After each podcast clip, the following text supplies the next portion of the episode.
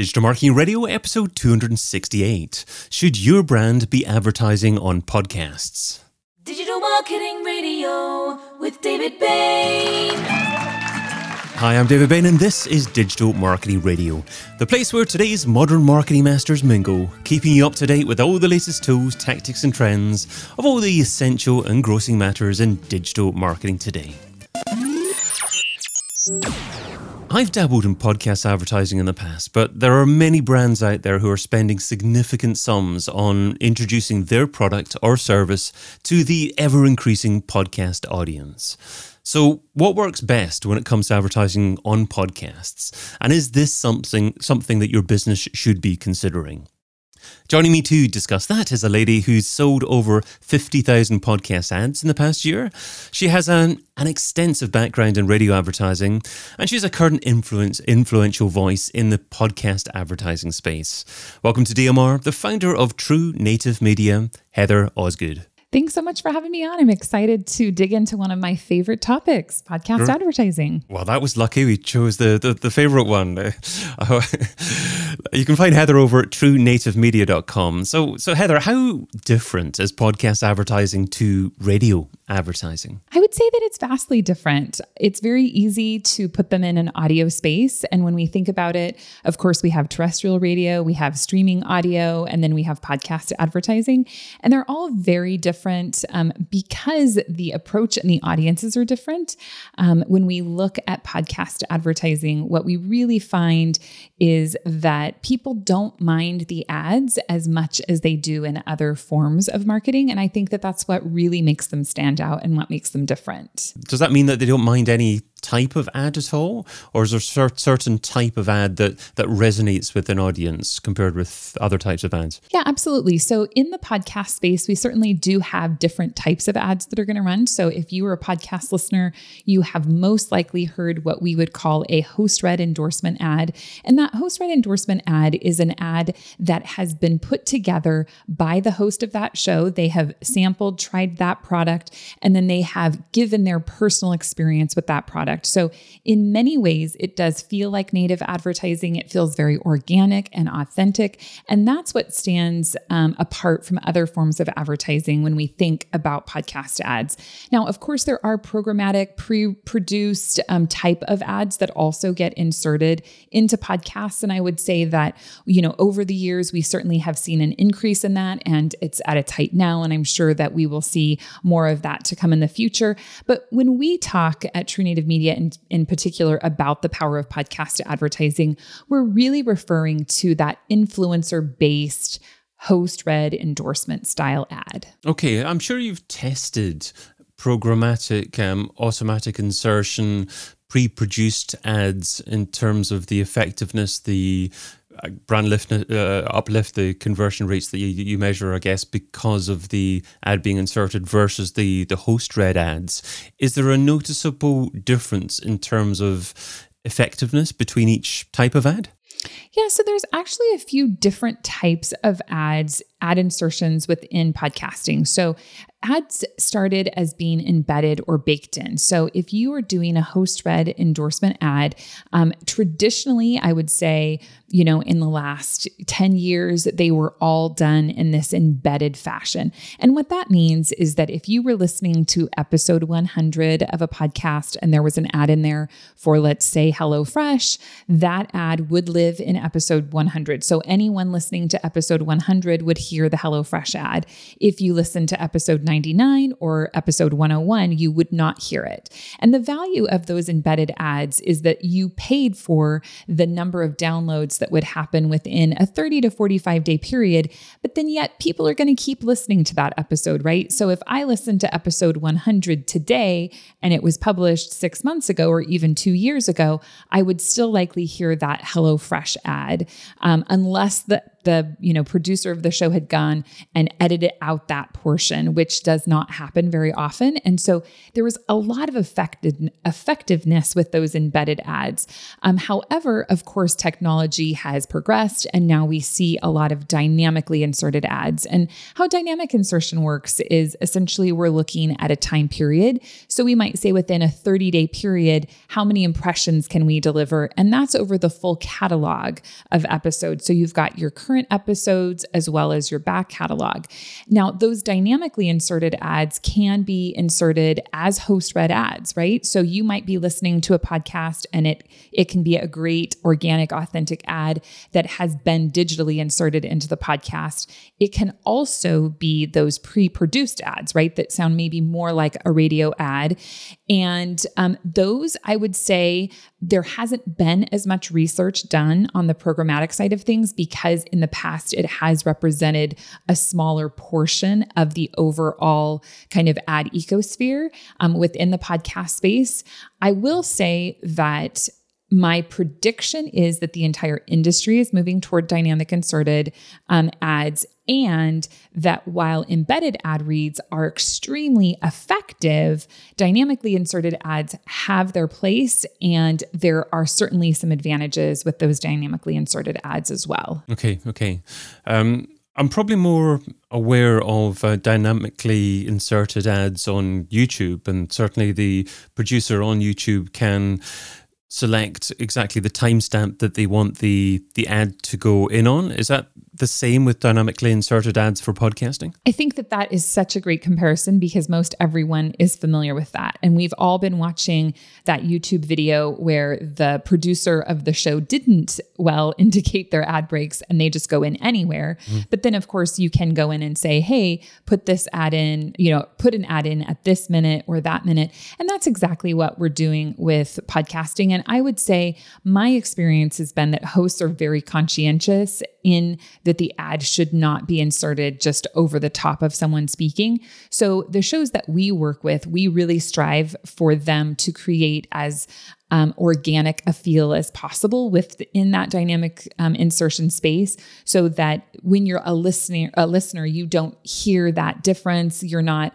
saying, "Wow," you know. Obviously, on YouTube, it's very different because it's an ad and we can tell it's an ad.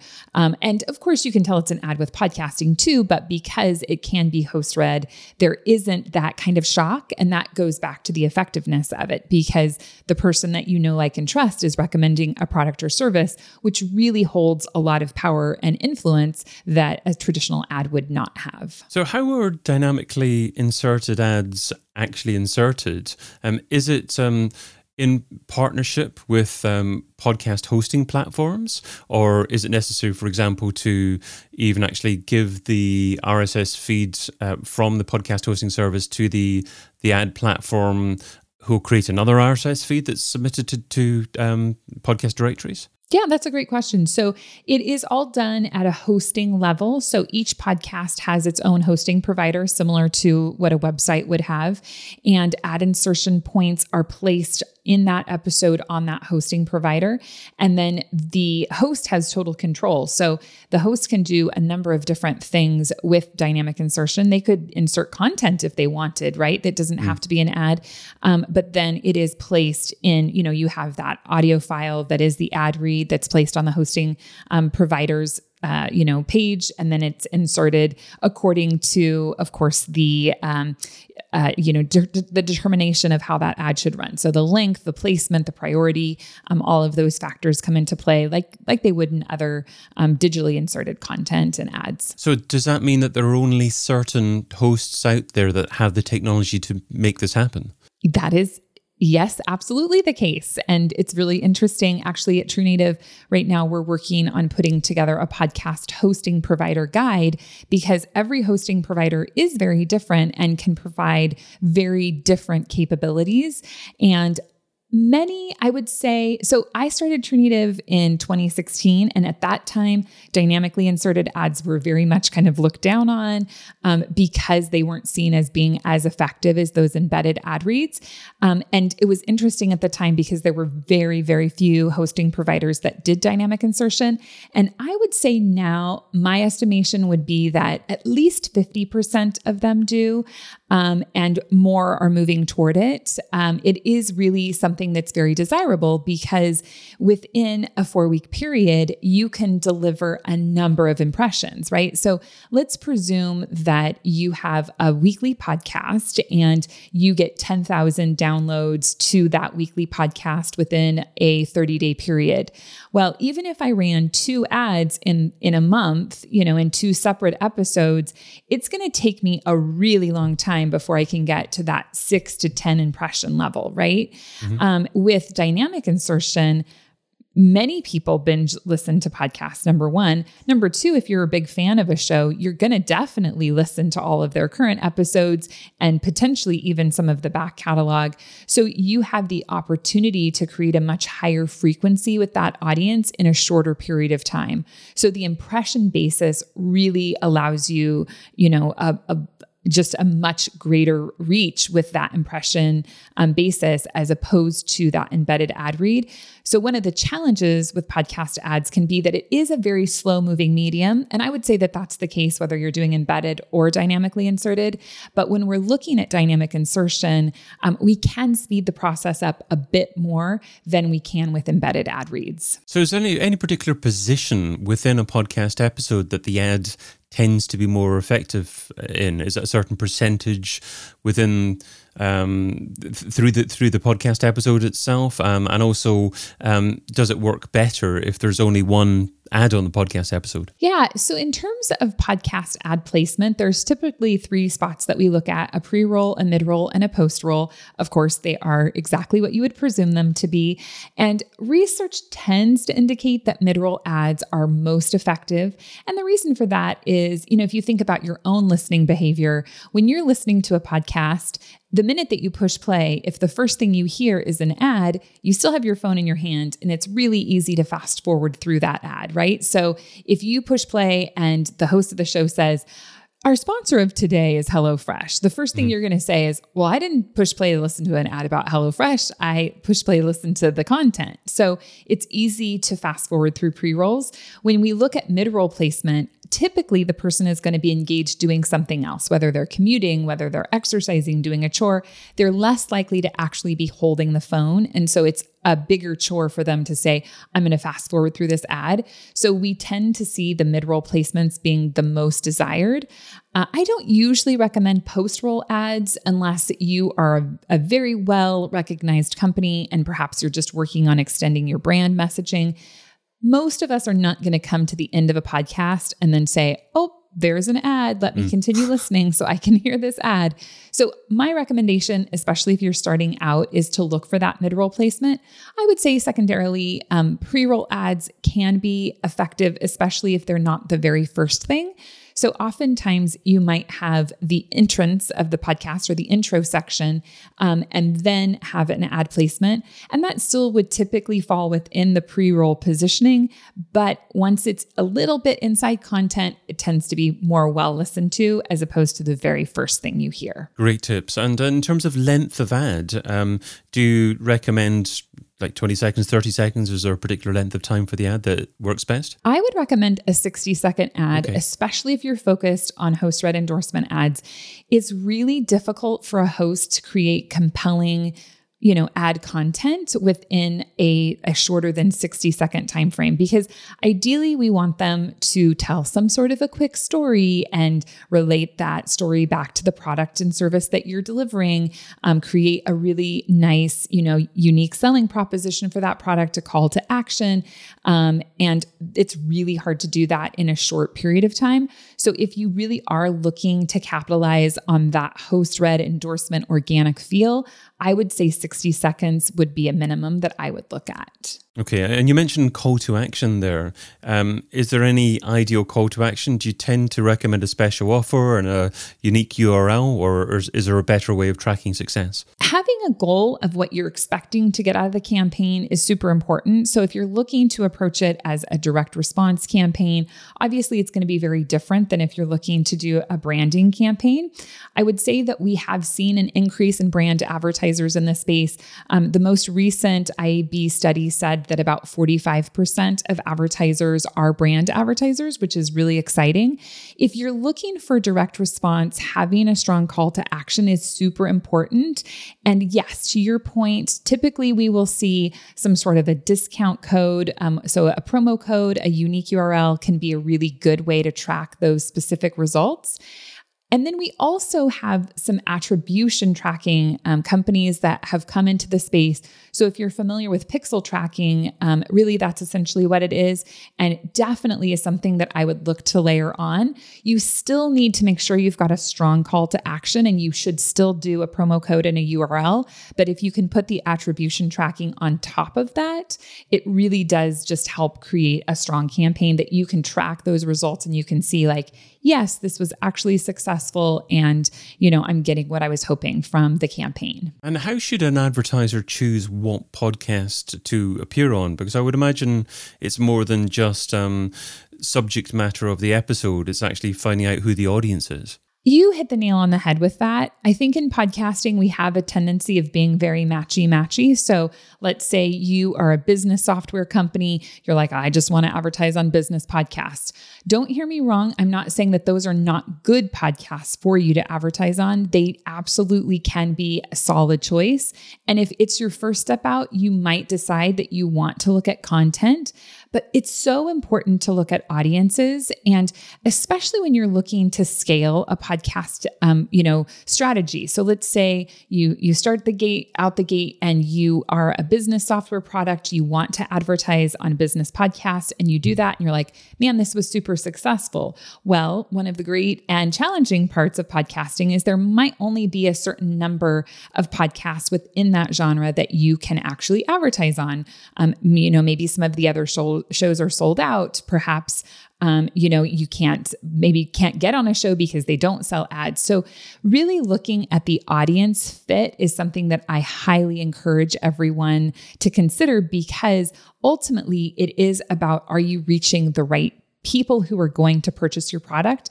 And as a marketer or as an advertiser, you know who that audience is. So making sure that you get that fit, I would say, even within a genre that you presume is a good fit, is really critical to the success of the campaign. And as an advertiser, should you have a certain budget in order to give this a go? And um, how do you actually measure the cost of it? Are we still looking at CPM for um, number of episodes that you have your advert on? Yes, we definitely are considering CPM. So CPMs are typically the baseline um, within podcast advertising.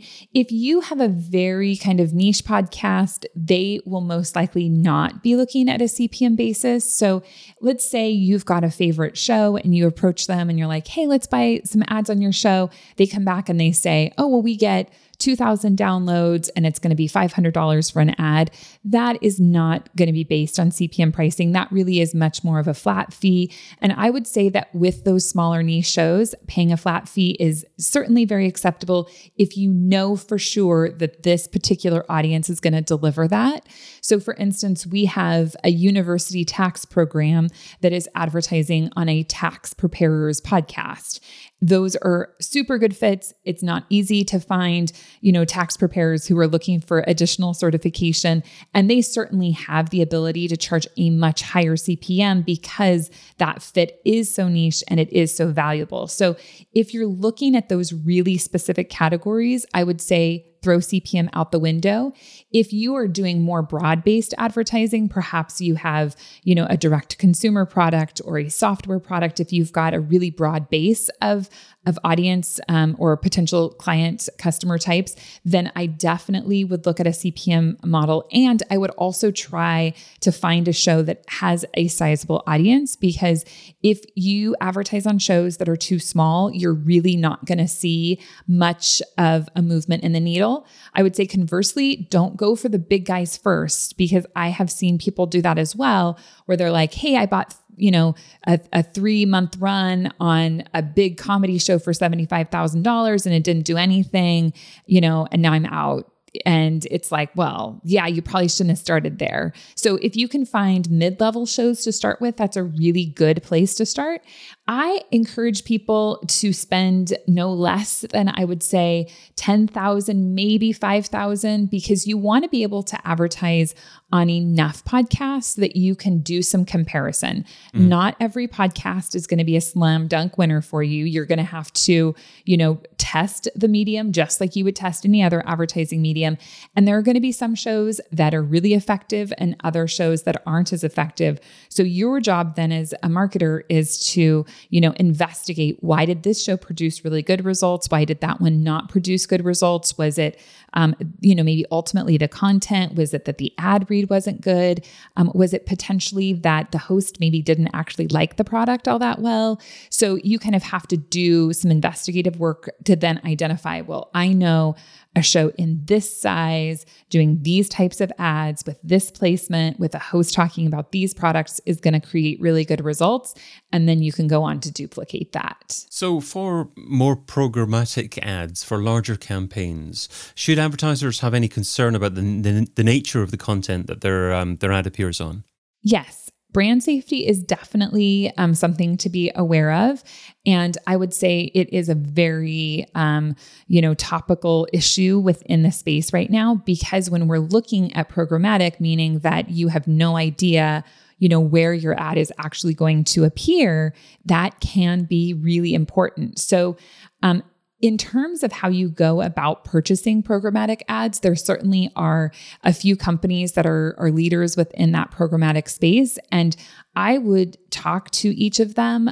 I wouldn't necessarily just go on a website and say, "Hey, here's 50,000 bucks. We're just going to put it in this, you know, site and spend it and see what happens." I would definitely if you've not done it before, um, meet with a company, understand how they are are handling brand safety and do they have mechanisms in place to really make sure that you're not advertising on content that isn't going to be aligned with your brand.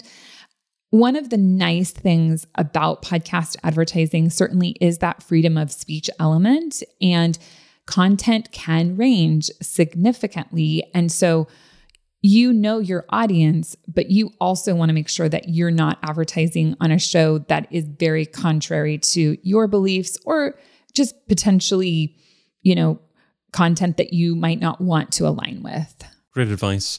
Well, let's segue to part two of our discussion. So it's now time for Heather's thoughts on the state of digital marketing today. So starting off with secret software. So Heather, share a lesser known Martech tool that's bringing you a lot of value at the moment and why that tool is important for you. So in terms of marketing, we certainly have marketed True Native Media and we have tried to get the word out that podcast advertising is a good vehicle.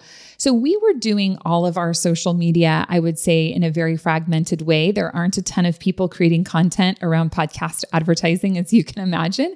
Um, and we found that when we implemented the use of HubSpot, that that really helped us centralize all of our planning, and we've been able to use it to track all of the different landing pages that we've created, our social posts, um, the engagement levels we've had. So I, I, really just have loved HubSpot and I would recommend that. Great. Okay. Well, let's move on from something you currently use to something that you're going to use. So that is next on the list. So, what's one marketing activity or tool that you haven't tried yet, but you want to test soon? So, we haven't done a lot of paid advertising. I should say we have done no paid advertising at our company.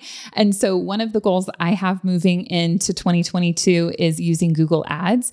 We know that it's a competitive space, but we also feel that if we really want to advance our company, we need to be more visible through an advertising um, medium. And uh, we're going to try Google because it seems like the best place to go. Good. Okay. So Google Ads, that's a massive platform, certainly as well. We were talking briefly about YouTube as well. Would you start with YouTube ads or just text ads? You know, we are just going to start with text ads. Um, in terms of YouTube, our strategy is to create content around podcast advertising because if you go on YouTube currently, there is no content on how to buy ads. If you're a podcaster, there certainly is, is content, but our strategy on YouTube is just to start with more content creation um, and then potentially move into advertising. Okay, let's move on to The this or that round. So this is the quick response round. 10 quick questions. Just two rows here.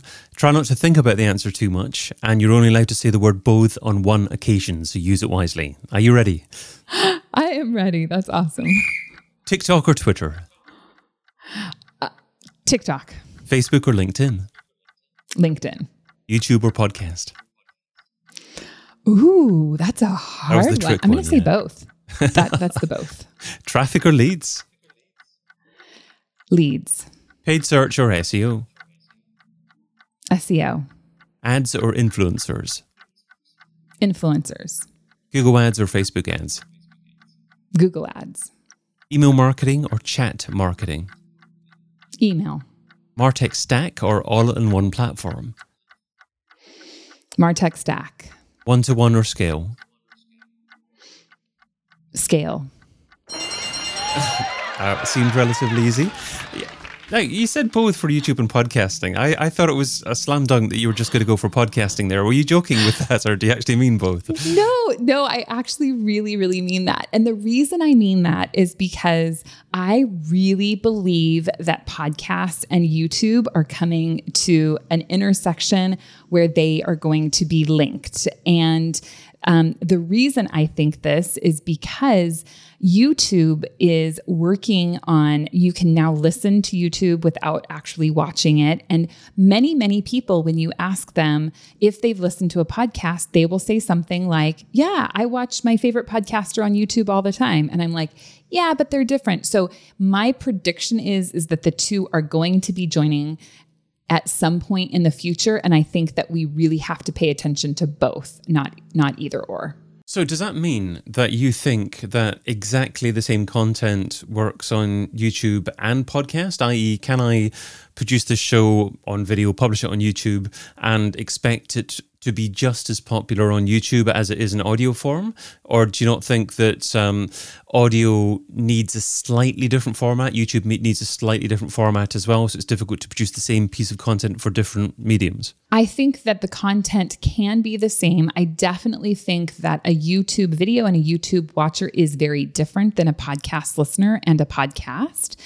Um, but what I will say is that I believe that people are going to start using YouTube to listen to podcasts. So it's not that they will be one and the same. It will just be that the tool is one where people can go to consume videos, but then they can also go to consume podcasts. Okay, let's move on to the $10,000 question. If I were to give you $10,000 and you had to spend it over the next few days on a single thing to grow your business, what would you spend it on and how would you measure success? If I were to spend it, I would definitely spend it on Google Ads and I would measure that success based on the number of leads that I got for potential advertisers. Okay, and what would your call to action be? What would your landing page look like? And um, what would you be looking to achieve from that? So, we would definitely want to help educate people about podcast advertising because, as we've been talking throughout this entire episode, most marketers really aren't super educated when it comes to podcast ads and how they can make it effective for their companies.